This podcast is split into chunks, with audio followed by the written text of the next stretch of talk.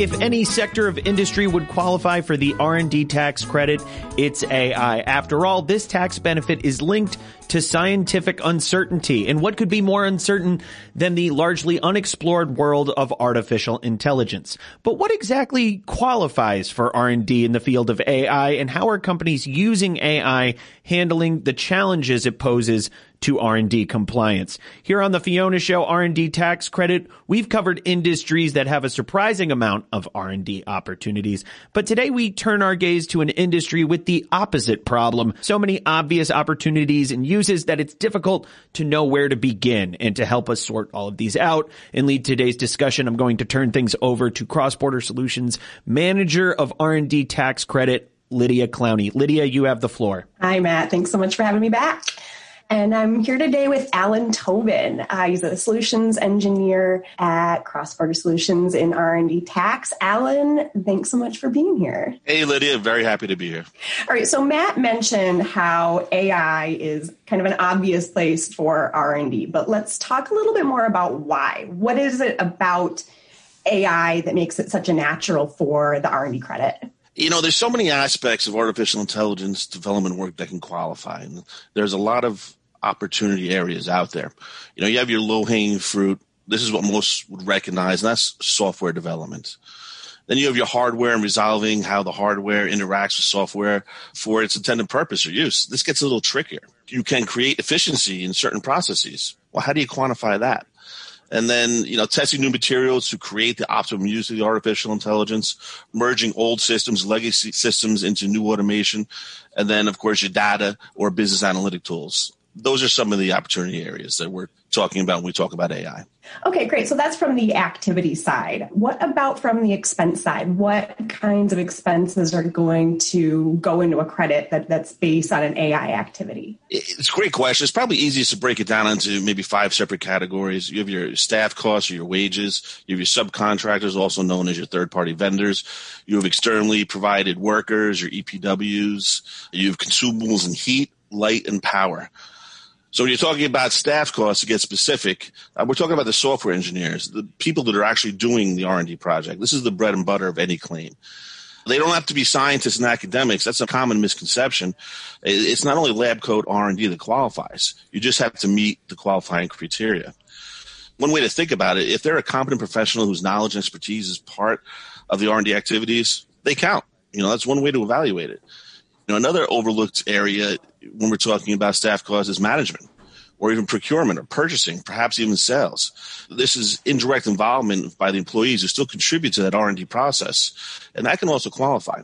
This is known as direct management or indirect support. Yeah, I do want to ask a quick question. You said any competent professional that's involved in the development. Is there a a level of knowledge or expertise that someone has to have within a certain field or within a certain project in order to be qualified for development, or can we bring more people in, you know, outside of those areas? We can absolutely bring more people in as long as they are supporting the qualified activity, which has to meet those four criteria. The time they spend on it and their corresponding wages can qualify for the credit. I'm thinking about with an A I activity, you know, just a kind of a colloquial understanding of A I from the news. You know, we talk about machine learning, for instance, and you think of the people that will have to maybe go through and tag maybe pictures if we are trying to build a program to identify something. So those low-level employees, maybe they're low-skilled, but if they are contributing in this direct way to the development, we can still bring them in. Would that be correct? Absolutely. And that's sort of the whole point of this is that, you know, I mentioned lab coats before. It's not just lab coat R and D. There's so many different layers of different employees who can qualify for the credit. We really want to be very expansive and look everywhere to see who's exactly contributing to the effort. Cool, thanks. Sure. Yeah, the, the second group would be your subcontractors and your E P Ws. You know, if you don't have the intelligence in-house or the experts in-house to work on to complete the R and D, you may go to a third party and hire who you need. And this expense can also qualify for the R and D.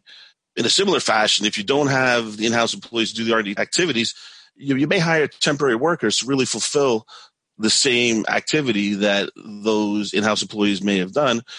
And those are the E P Ws, and their time can qualify as well. Now, keep in mind that when it comes to third-party vendors and E P Ws, we can only capture sixty-five percent of the total costs. And obviously, that follows a review of the rights and risks of any contract. Now, when you're talking about consumables, or you're talking about heat, light, and power, you know, for consumables, this is anything that is used strictly for the R and D process. And it has to be discarded once the R and D work is done. It has to be consumed in that research and development process. It, once you've completed your R and D project, you can go back and apportion a part of your utility costs to the R and D expenditure as well.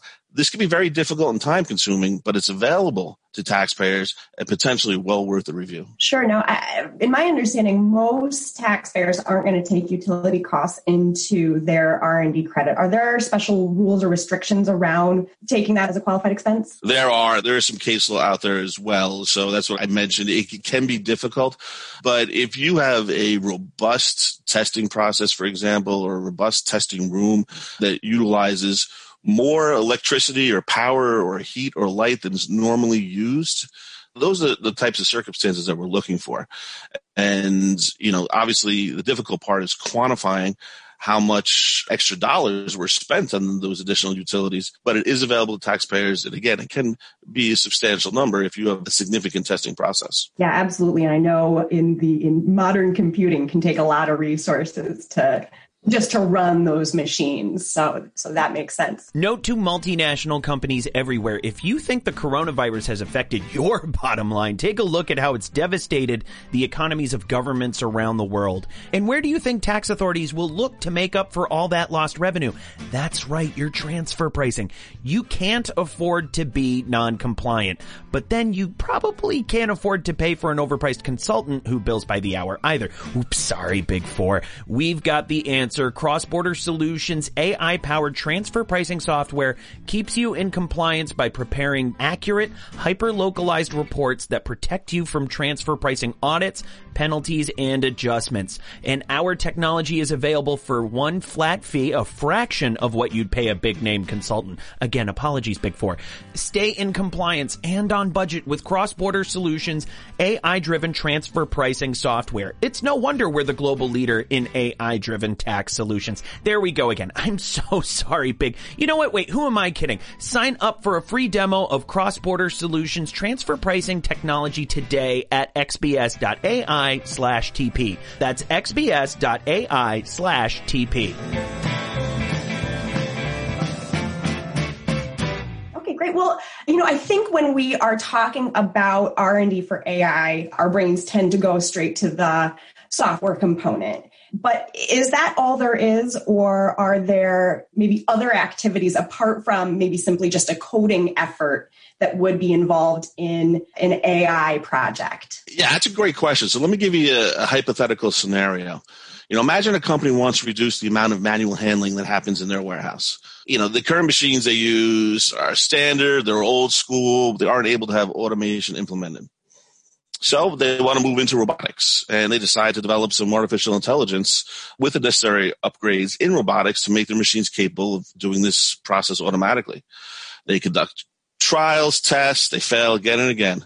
And believe it or not, demonstrating failures in the R and D process helps you substantiate your claim.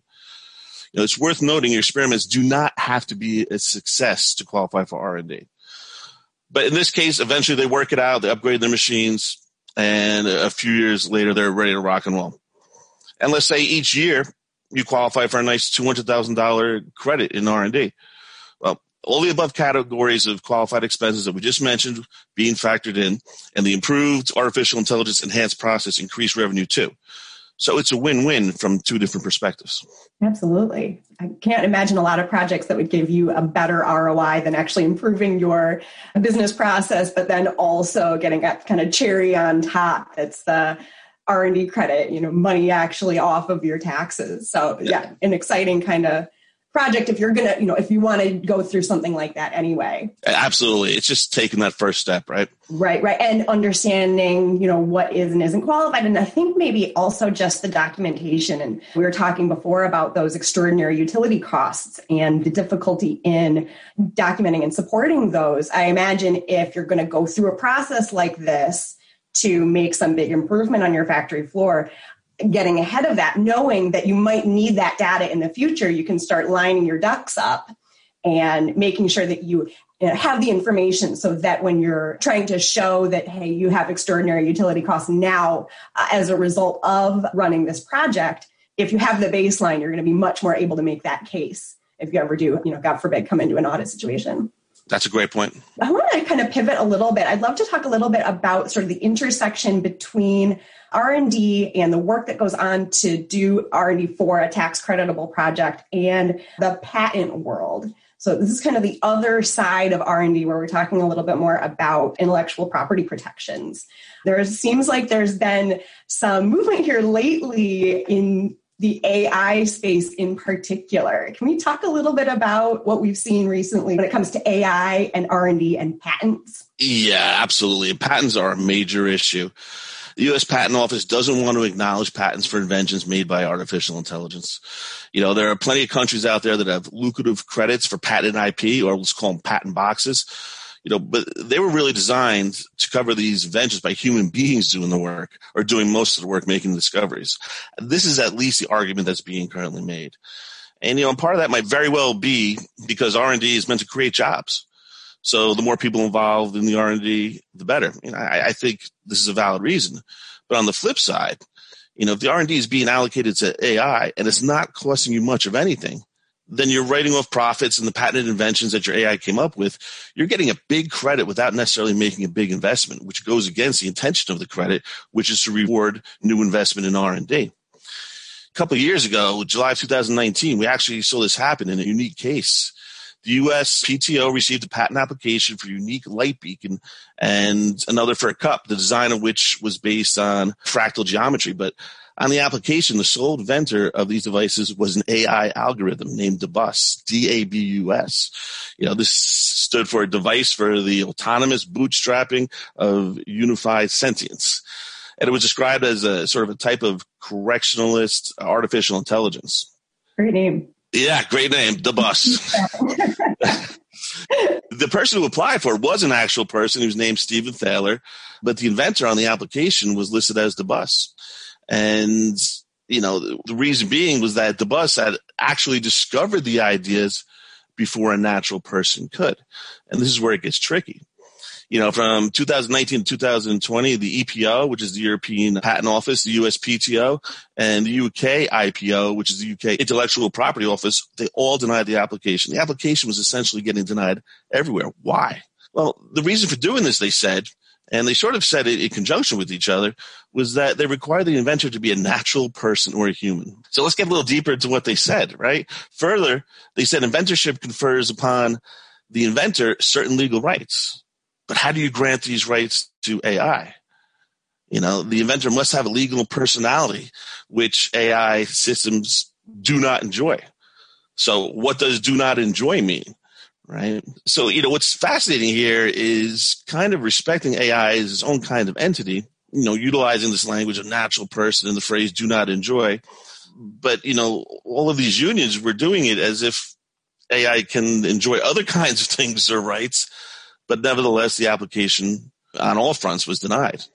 That's so interesting because at the one hand, they're saying that the person who created the A I or, you know, the person who actually applied can't take credit for that. So in some ways, they are reserving rights to the A I, even out of the other side of their mouth that they're saying this isn't an entity to whom we can grant these other rights.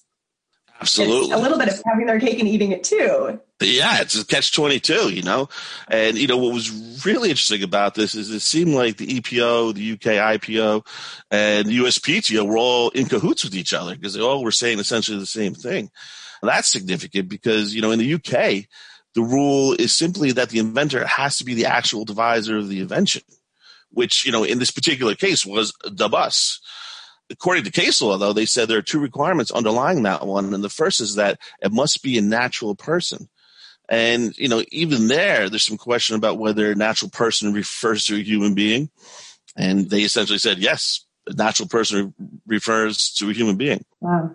Yeah, it's it's really interesting. You know, to the U K I P O's credit, though, they did basically say that this is a brand new field and it needs to be discussed further. And there should be debate on this. We could be sure that it's going to come up again. Oh, it's going to come up again for sure. And it's interesting to me as well that it seems like all of these governing bodies are working together. They've kind of, even though, the, like you said, the law in the U K is worded differently, it doesn't have that reference to a human or a specific kind of person, but yet they're still getting on board with what might have been the European governing bodies' perspective on it. And then on the other hand, you have the United States. We don't even have a patent box or an innovation box regime at this point. So, you know, are we just trying to get ahead of what could come out if we have a, a regime change or tax law change? And I think patent box seems like something that I would probably expect to be brought up as a, you know, a U S tax measure within the next, you know, five years or so. So,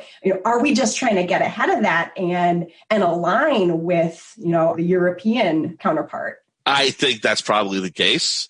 Interesting enough, Stephen Thaler, who was not the actual inventor, he couldn't list himself as the inventor either. So really, this company with the bus was put in a position where they couldn't get a patent because they couldn't prove that it was a natural person, which again, when you have all three of these jurisdictions in cahoots together saying, you know, it's natural person is not A I, it's going to be a difficult battle. But it sounds like at least some of the jurisdictions are open to further discussion down the road. And it seems like it's counter to the spirit of the enterprise. You know, governments are trying to encourage R and D.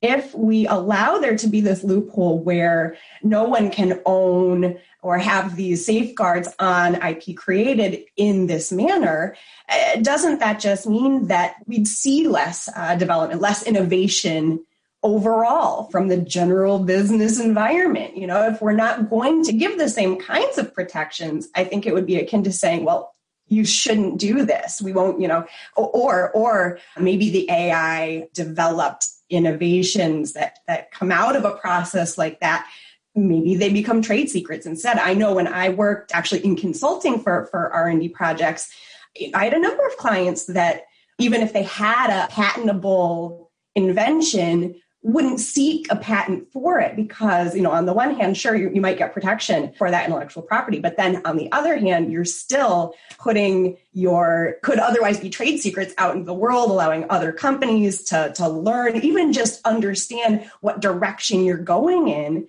could advantage other companies that aren't your own. So this just seems like it would complicate that even more so.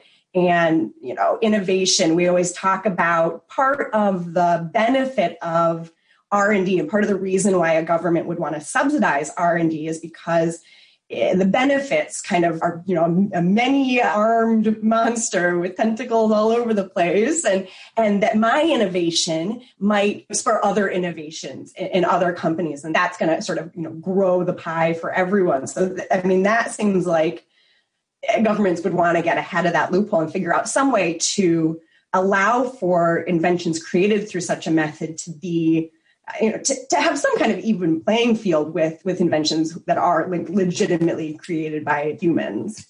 Yeah, I agree. I think challenging this is very counterproductive, you know, to R and D in general. A global pandemic, a grim economic forecast, feeling the squeeze, an R and D tax credit can help lower your burn. If you qualify, the I R S and some state governments will give you a tax credit equal to ten percent of your company's spend on development activities. You can even take the credit against payroll taxes if you're in the red. All you have to do is claim it. So what's stopping you? If an expensive application process is turning you off, sorry, now you really have no excuse. CrossBorder Solutions' A I-driven R and D tax credit software eliminates the need for pricey consultants and allows you to apply for R and D credits all over the world for one low fee. After all, why should you have to spend your whole R and D tax credit on getting your R and D tax credit? It's your money. Keep more of it with CrossBorder Solutions, the global leader in A I-driven tax solutions. Request a demo today. Visit x b s dot a i slash r d. That's x b s dot a i slash r d.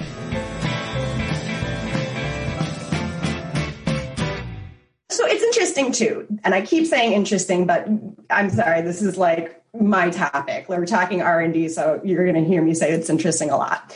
But we're talking about something that might be, maybe we can patent our invention, or maybe we can't if it's derived by an A I. But for the R and D credit, we have to have expenses in order to generate a credit, right? I mean, sure, those expenses need to be tied to a qualified activity, but to the extent that we don't have expenses, you know, we can run all the calculations we want. We're not going to actually come out with a, a credit number I can put on my tax return. So if we're using an A I to develop instead of a, a human to whom I'm paying wages, what does that do to our credit? Is there is there still a way to get an R and D credit on an invention that was invented by A I? You know, that's interesting, right? Because the whole idea behind A I is to sort of eliminate, you know, the amount of hours that employees have to spend on those activities. So you're reducing the wages there, notwithstanding the costs that go into the initial development of the A I. I think that brings up a great question and a dilemma, you know, for companies. You know, what sort of costs are going to qualify once you implement the A I? And I think there's got to be some human touch involved in this as, as well. So, you know, to the extent that you have humans supporting the A I and those A I inventions, then I think those are areas that you need to focus on. Okay, sure, that makes sense, right? It's not happening in a vacuum. Someone's got to set it up. Someone's got to run it. Someone has to interpret the results or maybe do testing. Or I guess in your warehouse example from earlier, that was an A I component, certainly, but it's likely that that will touch other areas. Yeah, in that example, you would have people that would have to be doing the implementation of the robotics to make sure it's set up correctly, installing the A I into the machinery to make sure that that's running co- correctly. So there still is a, a process and certainly expenses that can be captured. But I think your point on, you know, the actual invention by the A I is a great one because, you know, if we're saying this is the You know, this is really the, the generator, the genesis of this invention. How do we quantify those costs? I, I think it's a great question. So can we talk a little bit about A I activities or A I used in R and D and how that corresponds to the four-part test for qualified activities? Yeah, you know, we were talking about that decision earlier. That's being challenged, and it absolutely makes sense to challenge that decision because when you look at you know, the four criteria for qualifying for the credit: undertaken for purposes of discovering information that's technological in nature, resolving technical uncertainty. It has to be useful in new or improved business component, which can be a product, process, or design. And you have to engage in a process of experimentation. I, I don't see any obvious way in which A I should be excluded. You know, why shouldn't it qualify if the inventor is A I and the main difference is that the work can be done in a fraction of the time that it would take a human being? You know, there's a couple of arguments out there. You know, one of the main issues that you had just discussed is with the expenses incurred. You know, you know, ultimately R and D is a tax credit for expenses, and if you use in-house A I instead of a team of workers, then what wages are being captured, right? You know, or simply you just didn't spend enough on it because you're using A I. So we know quantification is going to be critical. You know, another issue is that contract expenses are deductible, must be paid to a person.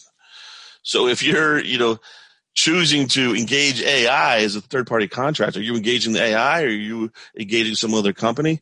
You know, perhaps there's some merit there, but, you know, let's make the assumption that you rent an A I inventor algorithm rather than develop, you know, your own. You, you should be able to qualify it at sixty-five percent of that expense. You know, the in-house wages are much trickier because, you know, the text states it must be wages paid, and the text of the Internal Revenue Code must be wages paid, and A I does not earn wages, right? So at least not the way that the law is currently written. So it, it's going to be an interesting couple of years until we can straighten all this out. And I think sooner or later, you know, the at least the regulations are going to have to be addressed. Yeah, and I could see there being some differences of opinion about how a cost like that would would be categorized in the first place. Would you call it a software license? In which case, you know, software license is intangible, not a credit eligible expense. Or, you know, like you said, maybe it could be set up in such a way, or maybe an argument could be made that it's a contract research expense, and that we're paying a third-party company to assist in research, and how they do that is through their A I. In that case, I, I guess I'd say the same thing I say with any contract research expense, which is you got to look at that contract, right? And I would imagine that that contractual analysis uh, would be would be crucial in determining whether it could be an expense you could look at for the credit or not. And I and I take us right back to our kind of initial discussion about documentation and getting ahead of some of these things. If you know you're going to have an expense like this, you know, it might make sense to start talking about the future implications of those contract terms at the outset, instead of, you know, two years down the line when the project's done, suddenly you're trying to do an R and D credit and, oh, shoot, you know, if we had just changed that one clause, you know, but nope, it says that we're renting their software. So, hey, now it looks like we're out of luck. Right. I totally agree. I mean, you know, the four corners of the contract are going to mean everything, but, you know, let's assume, to your point, that we meet the rights, we meet the risks arguments. So it's all favorable to us as the taxpayer. What do we care how the vendor gets their work done, right? If they use A I or not, as long as we meet those contractual criteria, then the cost of the spends on that contract is still available for us at sixty-five percent. Well, I think we'll definitely be keeping an eye on how the discussion shakes out, particularly the discussion with regard to the legal uh, aspect of A I. What are we going to say A I is? You know, is it more akin to a human with the rights and the responsibilities that go into that? Or, or are we going to see something else? Do you have any expectations, any wild guesses about how we'll see this flesh out? You know, this seems like science fiction, right? twenty years, twenty years ago, who would have ever thought we'd be here in this position? But I think it has to be addressed. You know, that's, That's how I feel. I, th- I think that sooner or later, all the different taxing jurisdictions are going to have to acknowledge that A I is real, that it's important to recognize that it's part of the R and D process. And we shouldn't be punishing companies that rely on A I to get the R and D done by not letting them, you know, claim the costs related to the A I. I think it's inevitable that legal exceptions will have to be made, you know, to, to fix this. In terms of the A I inventors, yeah, I mean, that's that's a real discussion that has to happen. So we'll see, you know, we'll see what happens down the road. Will artificial persons be considered a natural person? I, I, I don't know. I mean, perhaps, you know, will artificial persons, if that's added to the regulations of the I R C, will they be able to enjoy the benefits, you know, that language from that prior case? So I, I think it's very interesting. Uh, my guess is that it's going to have to be addressed, because as we move further and further into the A I world, you're going to have companies, significant companies, that spend a lot of money in R and D that are not going to want to lose that benefit on a domestic or global basis. So I think it's something that will have to be addressed in the short term. I'm imagining, you know, like we have a social security number, we've got a taxpayer identification number. Are we going to have an artificial intelligence identification number? It's a special tax class and they're filing their own returns. It's hard to see the I R S, or, you know, really the government. I R S is just the messenger, but uh, allowing them to, allowing an A I to enjoy the benefits and not be responsible for the uh, attendant responsibilities as well. But leave that and kind of pile onto the tax code complexity for, for some other time. I do want to hit on just one other topic before I let you go today, and that is, you kind of talked a, around this just a skosh when you mentioned the A I process and how can we use A I within the R and D process. And I guess I wonder if filing an R and D tax credit, calculating and filing an R and D tax credit can be a pain in the butt. Can A I help? Yeah, it can certainly help. You know, when you think about it from the big picture, listen, the I R S is to some extent already relying on artificial intelligence to send out levy notices and penalty notices, not necessarily in the R and D field, but in other, you know, aspects of, of what they do on a daily basis. So it's out there. You know, on the taxpayer side, it could certainly automate a repetitive process. You know, it can reduce time consuming tasks, you know, and that's really the general benefit of relying on artificial intelligence. And, you know, as a tax professional, you certainly know how repetitive our jobs can be. So that's really no small benefit. You know, data can be organized and key data can be extracted instantly, so that that centralization, the ability to pull that information is really, really very valuable. And, you know, there's other ways that it can help as well. You know, you can get more accurate information into your tax provision and forecast your tax burden. I think every taxpayer would want to do that, to get real numbers in their tax provision. You can better identify credit opportunities. You know, A I may be able to, for example, just do a quick search of job titles and say, hey, you know, this job title typically qualifies in this industry, you should take a look at the person behind that job title. Or in the alternative, say, hey, this job title typically doesn't qualify in this industry. So maybe you can get ahead of it and reduce some stress if you were ever audited. So those business analytics, I mean, knowing that the I R S is using it, you know, the centralization of data and being able to really go through the data instantaneously, those are all key aspects of how A I can help your R and D process. That's the great dream of technology, right? Is that it actually makes our lives easier. So thank you, Allen, so much. I really enjoyed the discussion today, and I appreciate you coming back on with us. Oh, thank you, Lydia. My pleasure as always. And shortly after recording this episode, we received breaking news concerning the A I patent case we discussed. While patent offices in the U S, U K, Europe, and Australia had all denied the A I inventor DABUS a patent, an Australian federal judge has pushed back against the rejection. Justice Jonathan Beach has decided the term inventor need not be defined as a natural person, making it possible for A I to be officially recognized as an inventor. However, a non-human inventor cannot be the applicant of a patent. Thus, the patents will ultimately fall to the owner of the DABUS system, in this case, U S-based Doctor Stephen Thaler. Australian patent attorney Doctor Mark Summerfield described the decision as, quote, well ahead of the dictionaries, unquote, in terms of how the word inventor is commonly used in society today.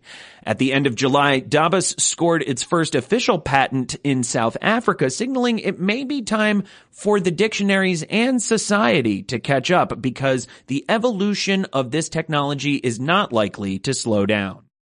Hi, I'm Matthew DeMello, and you may know me as the host of The Fiona Show, CrossBorder Solutions' weekly transfer pricing podcast. And while I love to discuss transfer pricing, this podcast isn't the only place you can hear me doing it.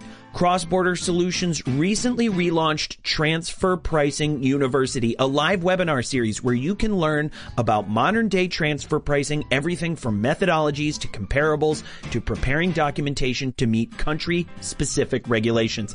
Good stuff, I know. Chief Economist Mimi Song leads the sessions. I just ask the occasional obvious question. Since our program is NASBA certified, you can earn one C P E credit for joining each session. Pretty sweet. So what are you waiting for? Join us for Transfer Pricing University Weekly. Classes are free, so now you really have no reason to miss it. Sign up at xbs.ai slash TPU. Thank you to Allen and Lydia for joining us for this informative discussion. If you like this podcast, you're going to love the other shows in our tax suite. That's The Fiona Show Transfer Pricing and The Fiona Show Tax Provision. Subscribe to this podcast on Apple Podcasts, Spotify, or wherever you get your podcasts. That's The Fiona Show R and D Tax Credit. I'm your host, Matthew DeMello. Andrew O'Donnell is our audio producer. Stephen Markow is our associate producer. Thanks so much for tuning in, and we'll catch you next week.